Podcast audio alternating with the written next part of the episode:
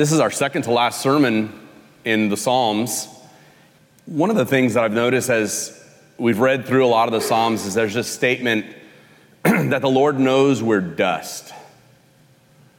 And uh, the psalmists re- repeat that, that line over and over again. And as I think about how that, how that sort of plays itself out, you know, we, we come into church and I, I think we're on our best behavior. We try to be, which is not a bad thing. but we sort of try to leave behind um, the horrors of the week, right? We live in a, a beautiful world and we also live in a world of horrors. Horrible things happen and some of the thoughts and images and those things. And so sometimes you close your eyes to pray and horrible thought will just like, you know, fly right by your mind and, and makes you feel unworthy to even, to even be in church with the people of God. But, but this phrase that the Lord knows we're dust is almost a way of saying um, God knows our frailty and our weakness. He knows our propensity at times to, um, to be given and succumb to some of those uh, horrors in the world that we live in. And He still loves us and He's still merciful. And that's sort of what our psalm is about this morning in Psalm 103. So let's read together the Word of God. Psalm 103.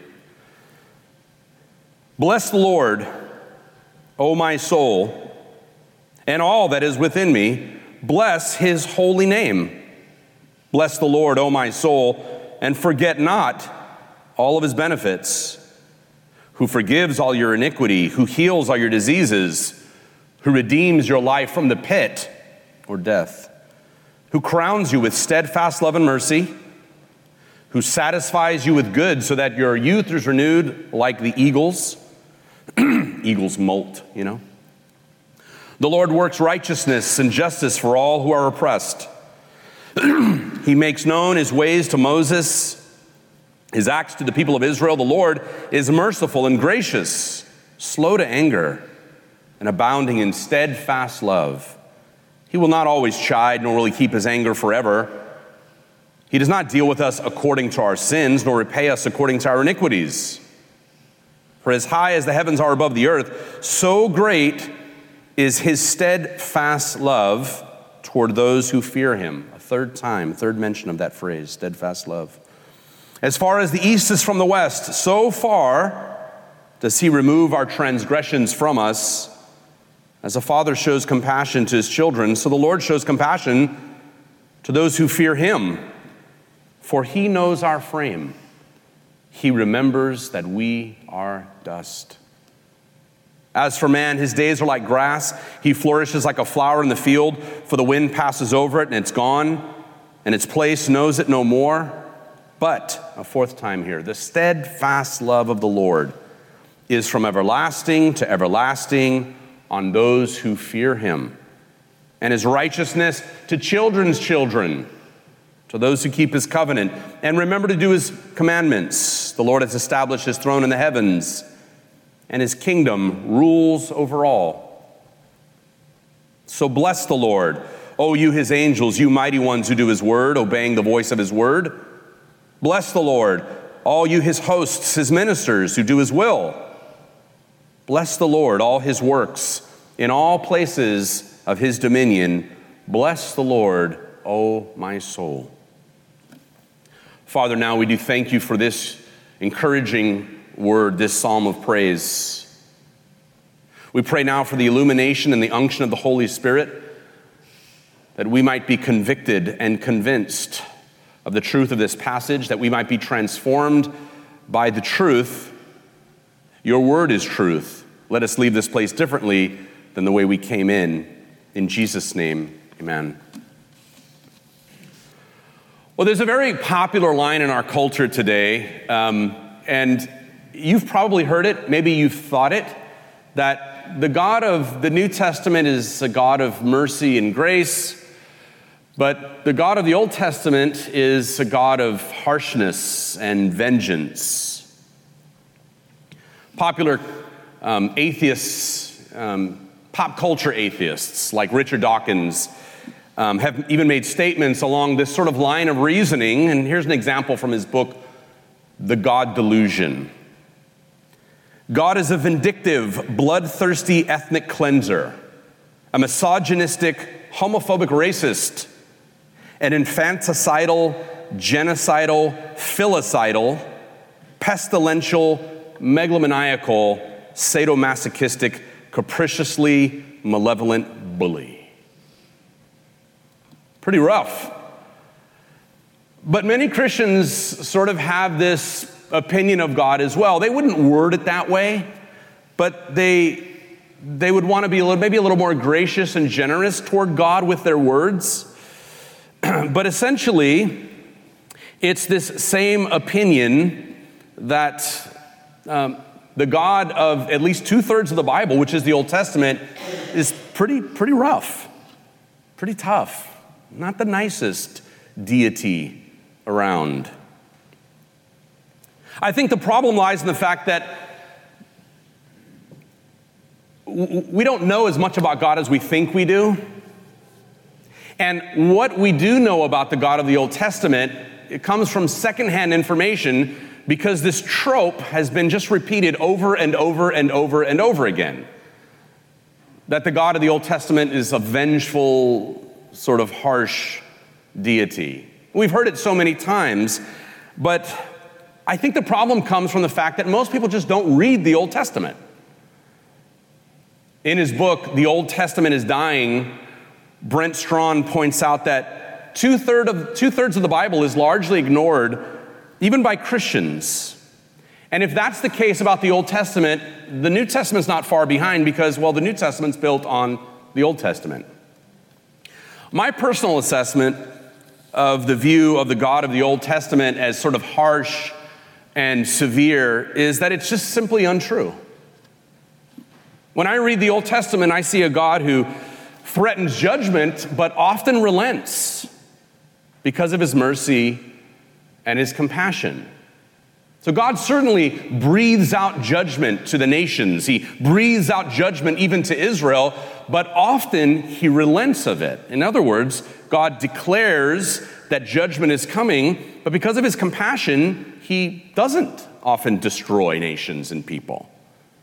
When Moses received the Ten Commandments on Mount Sinai, he comes back to find the children of Israel worshiping the golden calf, and in anger, he breaks the tablets of stone, and God graciously says, Well, let's make another copy.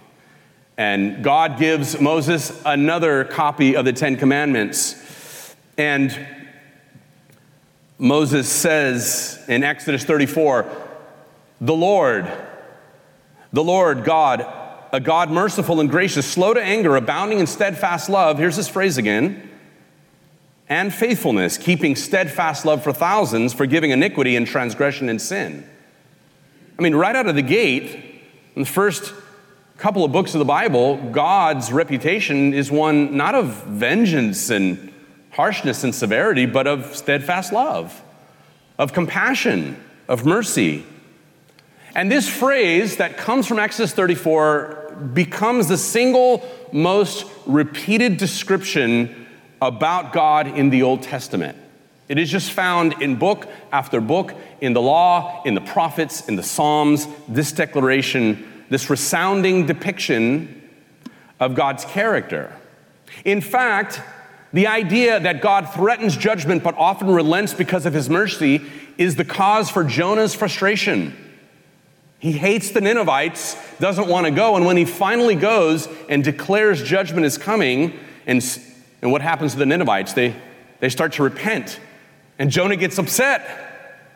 And he's on a hillside or a hilltop one day, sulking, angry. And God says to Jonah, Why are you mad? And Jonah says, I knew that you were a gracious God and merciful, slow to anger and abounding in steadfast love and relenting from disaster. That's Jonah 4 2. This is, this is a picture of God that is so pervasive all throughout the Old Testament that even the prophets sometimes don't like this truth about God. They don't like the fact sometimes, this prophet Jonah, that you know, God is merciful, God is compassionate, that his steadfast love causes him to relent from judgment. God has always had a, comp- a reputation for compassion and mercy, forgiveness and love. The New Testament didn't give us that. The New Testament just unpacks that in the person and work of Jesus. Well, Psalm 103, our psalm this morning, is a psalm of praise. A stark difference from last week's sermon on the imprecatory psalms. We did Psalm 35 last week. But it is a psalm that focuses on this idea of God's character that He is a God of steadfast love, mercy, and compassion. And the first thing we see is the first verses one through five is this sort of David rejoicing in the gospel as he knew it. Bless the Lord, O my soul, and all that is within me, bless his holy name, and forget not all of his benefits. Bless the Lord, O my soul. The, the Hebrew word for soul is nephesh, and it, it means it means all of us, our, our entire being. And the psalm commands our entire being. When it says, Bless the Lord, O my soul, it's essentially saying, My entire being, bless the Lord and praise God for all of his benefits. And there's five benefits listed here. It's very kind of David to do that. He says, And here are some of the benefits God forgives, He heals, He redeems, He crowns, He satisfies, just to name a few. So, number one, He forgives all your sins, not some of them, but all of them, past, present, and future. I was meditating this week on what it means that God forgives all our sins, like every sin, like every sin you'll ever commit. I thought about, I mean, imagine you got a speeding ticket and, and you had a big fine, and someone said, Hey, I paid your speeding ticket. Oh, and by the way, uh, I put my account um, at the courthouse so that any speeding ticket you ever get will be taken care of. Now, some of you are thinking, sweet, but like the message is not so keep on speeding, but I'm trying to convey the idea that someone has like, knows you're probably gonna keep speeding. God has forgiven all our sins. It goes on to say, He heals our diseases and redeems us from the pit, verses 3 and 4. The pit is the grave, obviously. But this promise that God heals our diseases and redeems us from the pit is essentially to say that, that God is worthy of praise because whatever takes you out of here, God will reverse. Whatever disease kills you in the end, God's gonna turn it around. You know, we say people die of old age. That's not true. Uh, no one has ever died of old age. People die of heart failure, uh, respiratory disease, they die of stroke, right? These are all diseases that flooded into our world since the fall in the garden. They were not originally things that we were meant to experience, but the promise of God to his faithful, and the reason why God is worthy of praise is because he heals us from those diseases. It doesn't mean one of those diseases may not kill you, but it means that what happens when the disease kills you, which is put you in the grave, God will turn that over. He redeems us. He heals us from diseases. He redeems us from the pit. The end of the story really isn't the end of the story with God. God will heal and redeem us from disease and death, and He crowns us with steadfast love and mercy. You know, earthly rulers, I, I did a search this week on, like, where did crowns come from? Like, where does this, where does, where does this idea of like a crown, right? We have images that are from popular culture of, you know, a king with a very ornate crown with gems and stones. But in the ancient world, of course, rulers and emperors had a wreath, right? And it was the idea that, that um, whether it was fertility or sort of um, prosperity was surrounding them. In fact, the Hebrew word for crown just means surround. And so those are things that earthly rulers want, but what we want is we want to be crowned with God's steadfast love and mercy. And this is the promise here. Uh, you may not be crowned with gems and rubies and gold and diamonds, but as the people of God, God surrounds us, He crowns us with His steadfast love and mercy. It's sort of counterintuitive to maybe a lot of our experience in the world today. There's a lot of things that surround us. I mentioned a moment ago that we live in a world of horrors. And um, I've read a few books this past year on suffering and about how Christians process suffering. And I don't mean trials and tribulations, simply trials and tribulations, but the, the horrific things that can happen to people and that sometimes often happen to the people of God. And it can feel that as you're sort of trudging through this world and this life, that we're surrounded, seems like on every side at times, by horrors. Horrible things, uh, certainly on the news. I mean, it, it hits you every single day. On my phone, I have notifications from the St. Louis Post Dispatch, and I don't know if you, if you get updates, but uh, there's like 10 children that have been killed just this past summer in the city, have been shot, like under 10 years old. It gets crazy. And when you, when you get, I, I'm thinking about like removing myself from those notifications because they're so discouraging. But when, when you live in a world where that's like the daily news feed, not to mention mass shootings and killings and the bad things that happen, we need to be reminded that for God's part, there is something happening in terms of His movement towards us in mercy and love. That to counter all of that weight of the horrors that happen in this world, God is always moving toward us with His love, with His mercy, with His compassion. David's reminding himself of it because if you re- have read some of the other Psalms, you know that David is sort of like beset on every side with betrayal, with you know, people who are trying to kill him, with all sorts of things that, that would discourage him and cause him maybe to lose his faith. And so he's reminding himself, he's sort of speaking to himself, saying, Soul, bless the Lord, my soul. I wonder if that's not if that's not something we also don't have to do, which is to remind ourselves, to sort of count our blessings and remind ourselves why God is worthy to be praised. I don't know if you do that. Does, does anyone do that? You, when you, do you ever take, a, take time out to sort of thank God for all of the things He's done for you in the past and remind, because we're forgetful people, aren't we? Like, I don't know about you, but I, if there's a problem going on in my life, it's like God never did a good thing for me ever. And my flesh is prone to do that. I have to remind myself no, Jordan, God is good. Like, here's all the things that God has done for you.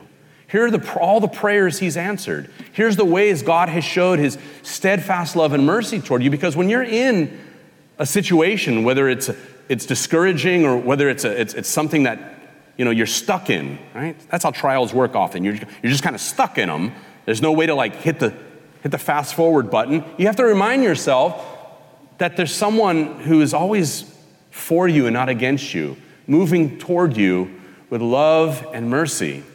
In other words, it's like God is saying, like, whatever you're going through, you just need to know that, like, my heart towards you is of love and mercy and compassion and steadfast faithfulness. Like, I love you. Have you ever had anyone do that to you when you were discouraged? Someone come along and tell you, you know, hey, look, you need to know you're loved. I love you. Like that's that's the message from Psalm 103 is is through David is us needing to be reminded and David reminding himself and us needing to remind ourselves, wait a minute. We serve a God of steadfast love. It says he satisfies us with good so that youth is renewed like the eagles. You know, if serving the Lord in this life were only about a future hope, I, I think our faith would fizzle out. Right? Like, if, like if nothing ever good happened in this life, it would, we'd probably all give up because it'd just be too impossible to say, my life is a total mess, it's an utter disaster, nothing good ever happens, but I'm, but I'm going to heaven one day. I don't, I don't know that that would translate into like joyful living. But David is proclaiming that, like, God satisfies us with good things so that it renews us, right? And God does give us good things.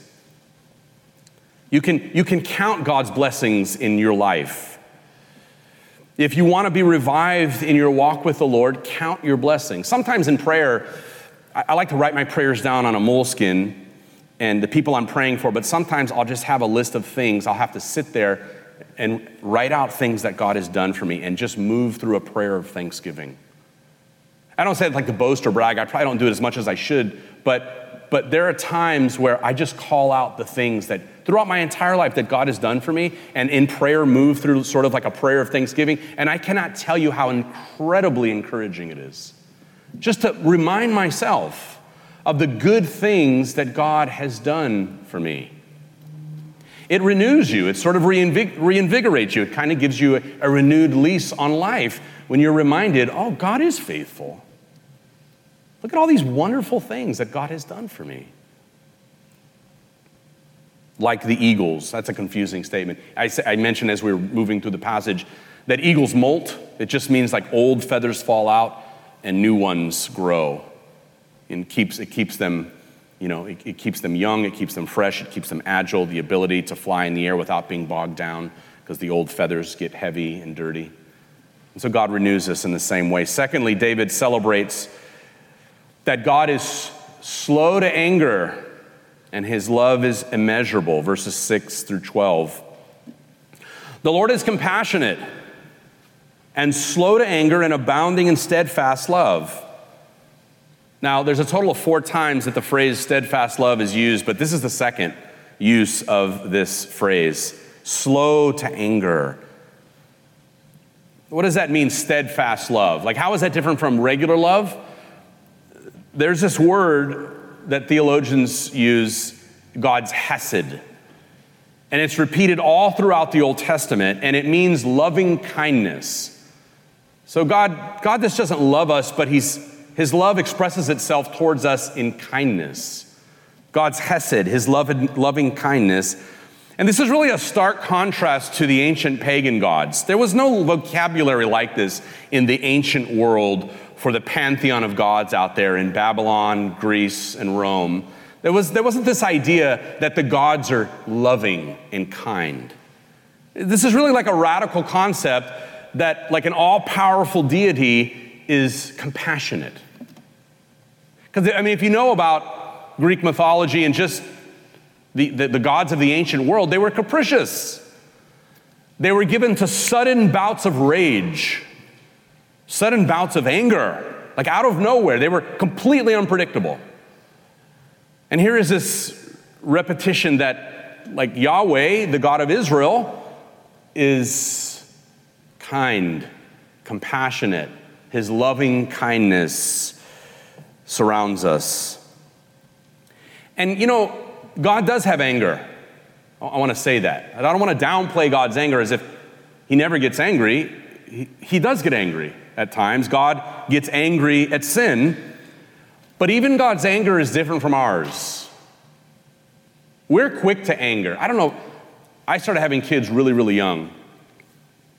And I was super immature. In fact, I tell Maribel, you know, and she says, No, you weren't. And I say, Yes, I was a terrible father early on because I was so immature. I mean, we had kids so young. I was like, I was growing up with my kids. And when the kids would make me mad, I would do this, oh, you know, the, you know, the clenching of the teeth and like the, you know, the, the, the fisting, you know, just, you know. And I would rage. And I had to grow out of that. And I thought, why, do I, why am I so prone and so quick to lose my temper? You know, as you get older, you mellow out a little bit and you realize, well, you know, that's, kids do stuff. You know, they don't wash before dinner. You know, they pour milk all over the you know, kitchen floor. They, you know, they write crayons on your wall that you just painted. That's the kind of things they do. I just couldn't handle that. I was quick to anger, quick to rage. I had a rage problem. I remember, this is early on, this is many years ago, okay? Maribel's family came to visit from Boston, and there were holes in the drywall in our house. And her uncle said, uh, hey, what's all these holes, you know? And I said, I'm just, that's just sometimes how I let out my anger, you know? I mean, I was in my early 20s. I'd get mad and I'd punch a hole in the drywall. I'm sure I learned it from somewhere, but that's not the God we serve. God is not quick to anger. He's not quick to wrath. He doesn't rage on us because we've irritated him. God's not temperamental that way. He's not capricious. God is, on the other hand, slow to anger and he overflows with loving kindness. God doesn't hold grudges. We're quick to anger. We make people pay who've wronged us. You've ever heard that phrase, that saying, you know, vengeance is a, revenge is a dish best served cold. And that's, that's, that's, that's the mindset of fallen man, right? Someone does you wrong, you get them back double. You repay people who do you wrong. And then you nurse a grudge, right? You don't let, you just don't let it die. You just, you keep it alive. You have to nurse it. But God doesn't hold grudges. He doesn't keep a short list of our sins. And when you sin, God is not saying, you know, this is the, I'm so sick of this, man. This is the same sin you committed in August of 2012, May of 97, you know. When are you going to get your act together? That's just is not God. He knows that we're dust. He knows our frame, that we're frail and we're weak, and He loves us in spite of that. Verse 10 He doesn't deal with us according to our sins or repay us according to our iniquities. For as high as the heavens are above the earth, so great is his steadfast love toward those who fear him. As far as the east is from the west, so far does he remove our transgressions from us. And the idea is just as the distance between the east and the west is immeasurable, now you engineers in the room don't give me any like precise equations. I don't that's not the point here the idea is that it's immeasurable, and guess what else is immeasurable? God's love. That just as the distance between east and west is immeasurable, so is God's love. It's immeasurable, it's boundless. I recently changed a theological position I had.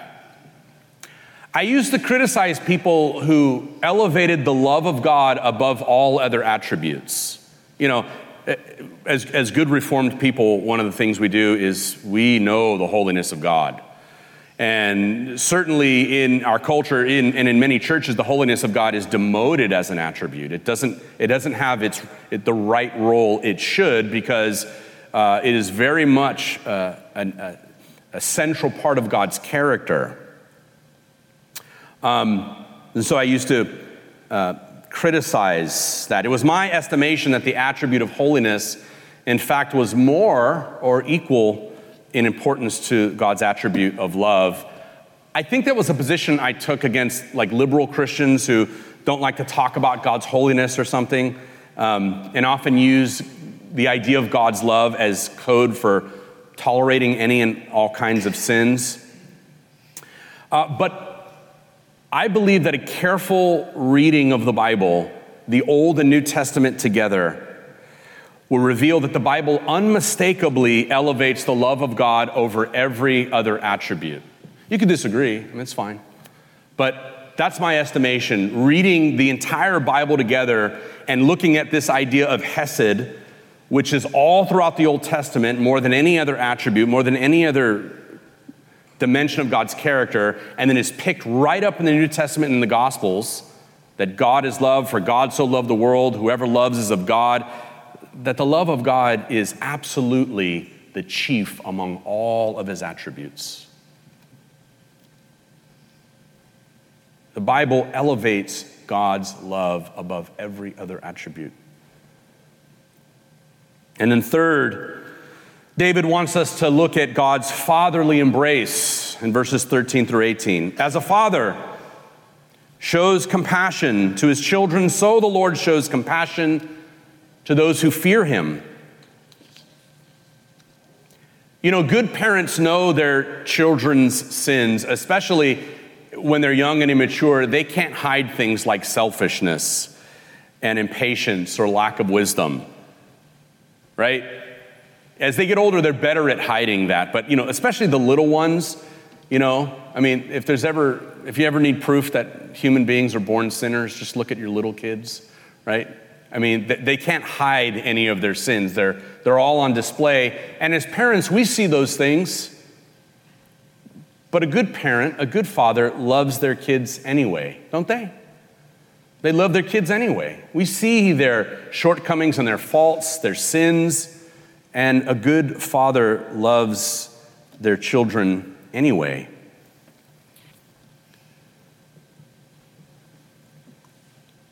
Now, if you grew up without a father, or perhaps estranged from your father, you may not have warm images of dad rooting for you, being patient with you, being kind with you. Sort of dad on the sideline of your sports events, cheering with you. Go ahead, that's it, you can do it.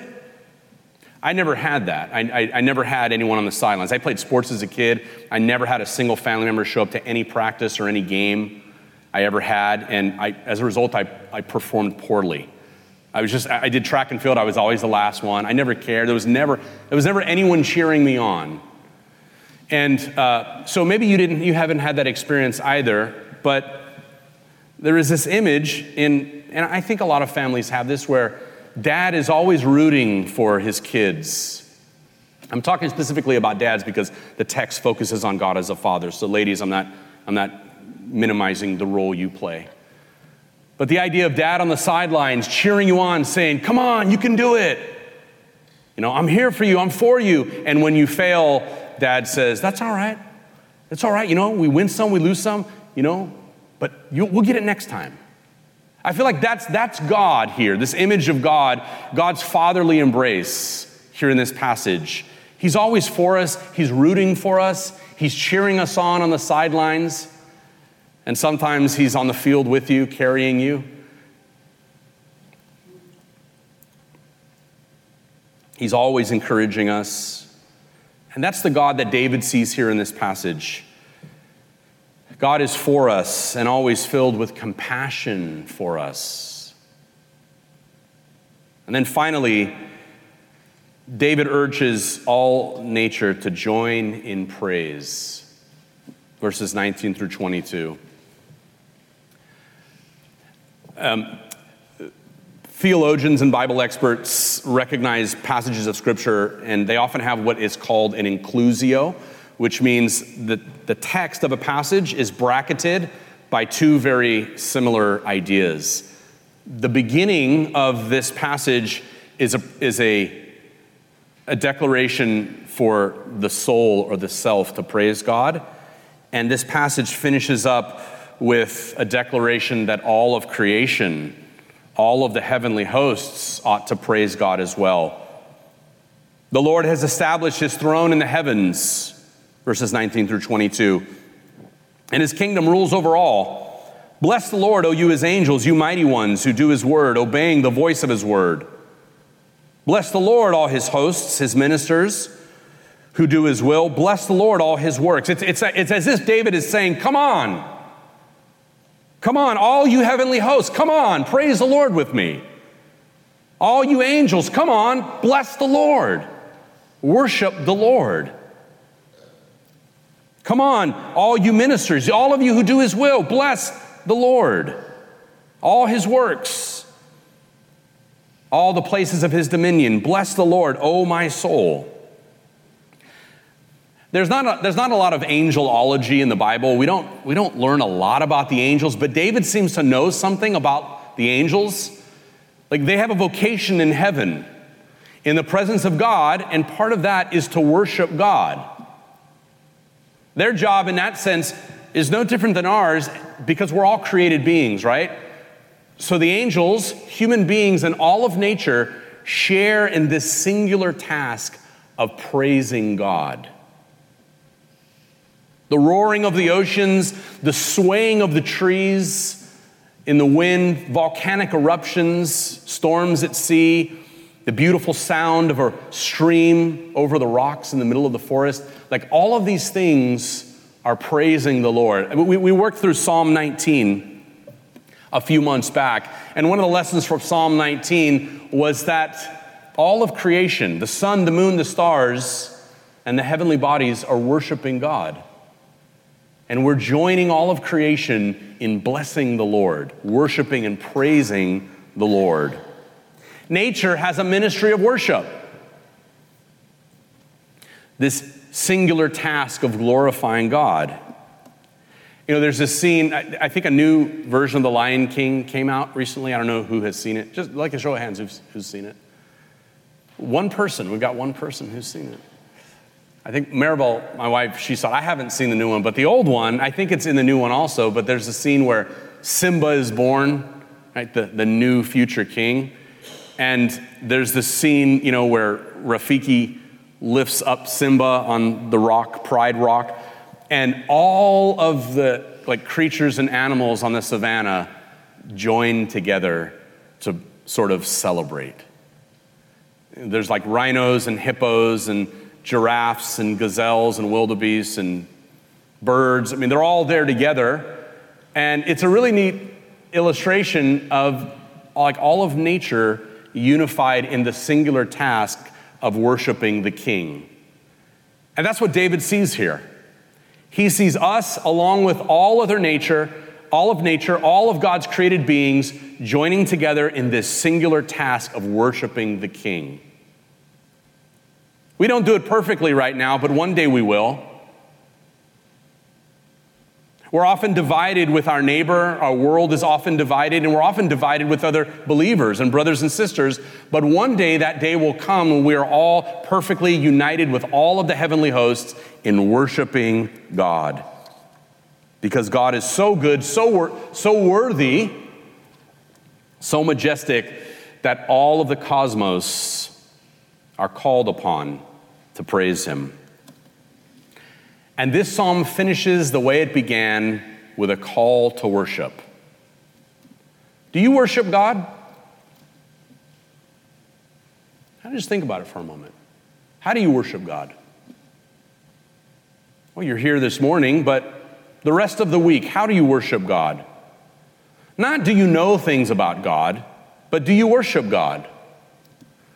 Do you regularly make room in your weekly schedule to worship God in prayer and song? Is God's praise on your lips? Or are, are, you in, are you so much not in the habit of praising God that when you do get in, in, a, in a conversation with someone, you have no clue what to say? You know, the things in our heart pour out of our mouth easily, right? Whatever it is you're passionate about, whatever hobby you know you're passionate about. You've likely learned everything about it, and you can share it with anyone at the drop of a dime. There's nothing wrong with that. But I imagine that if we if if David's sense of worship and praise is ours, we ought easily to be able to let that sense of worship and wonder flow right out of us at the drop of a hat.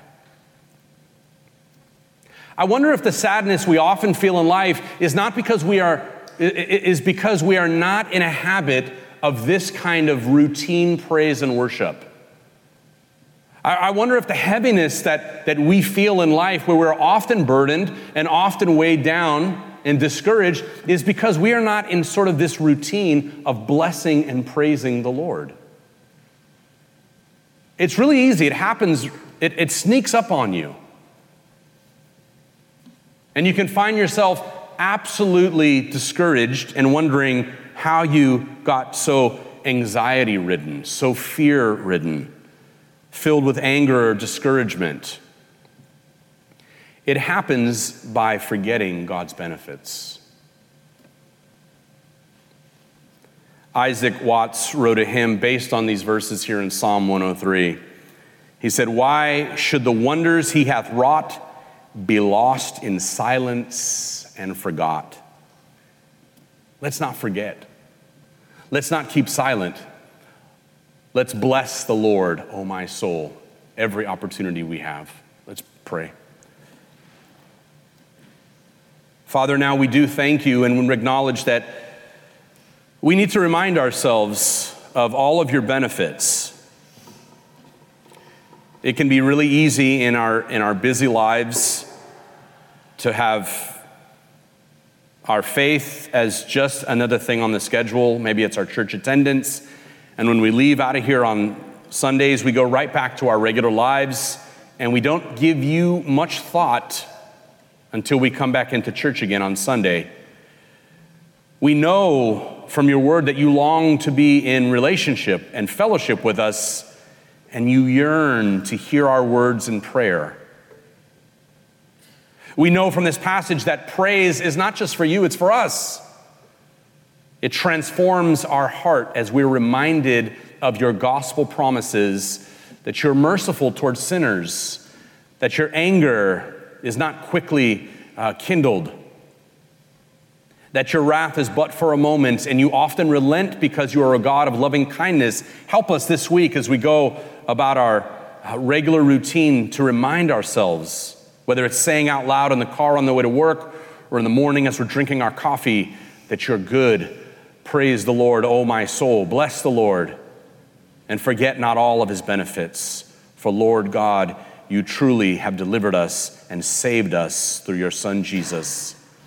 We thank you. In Christ's name, amen.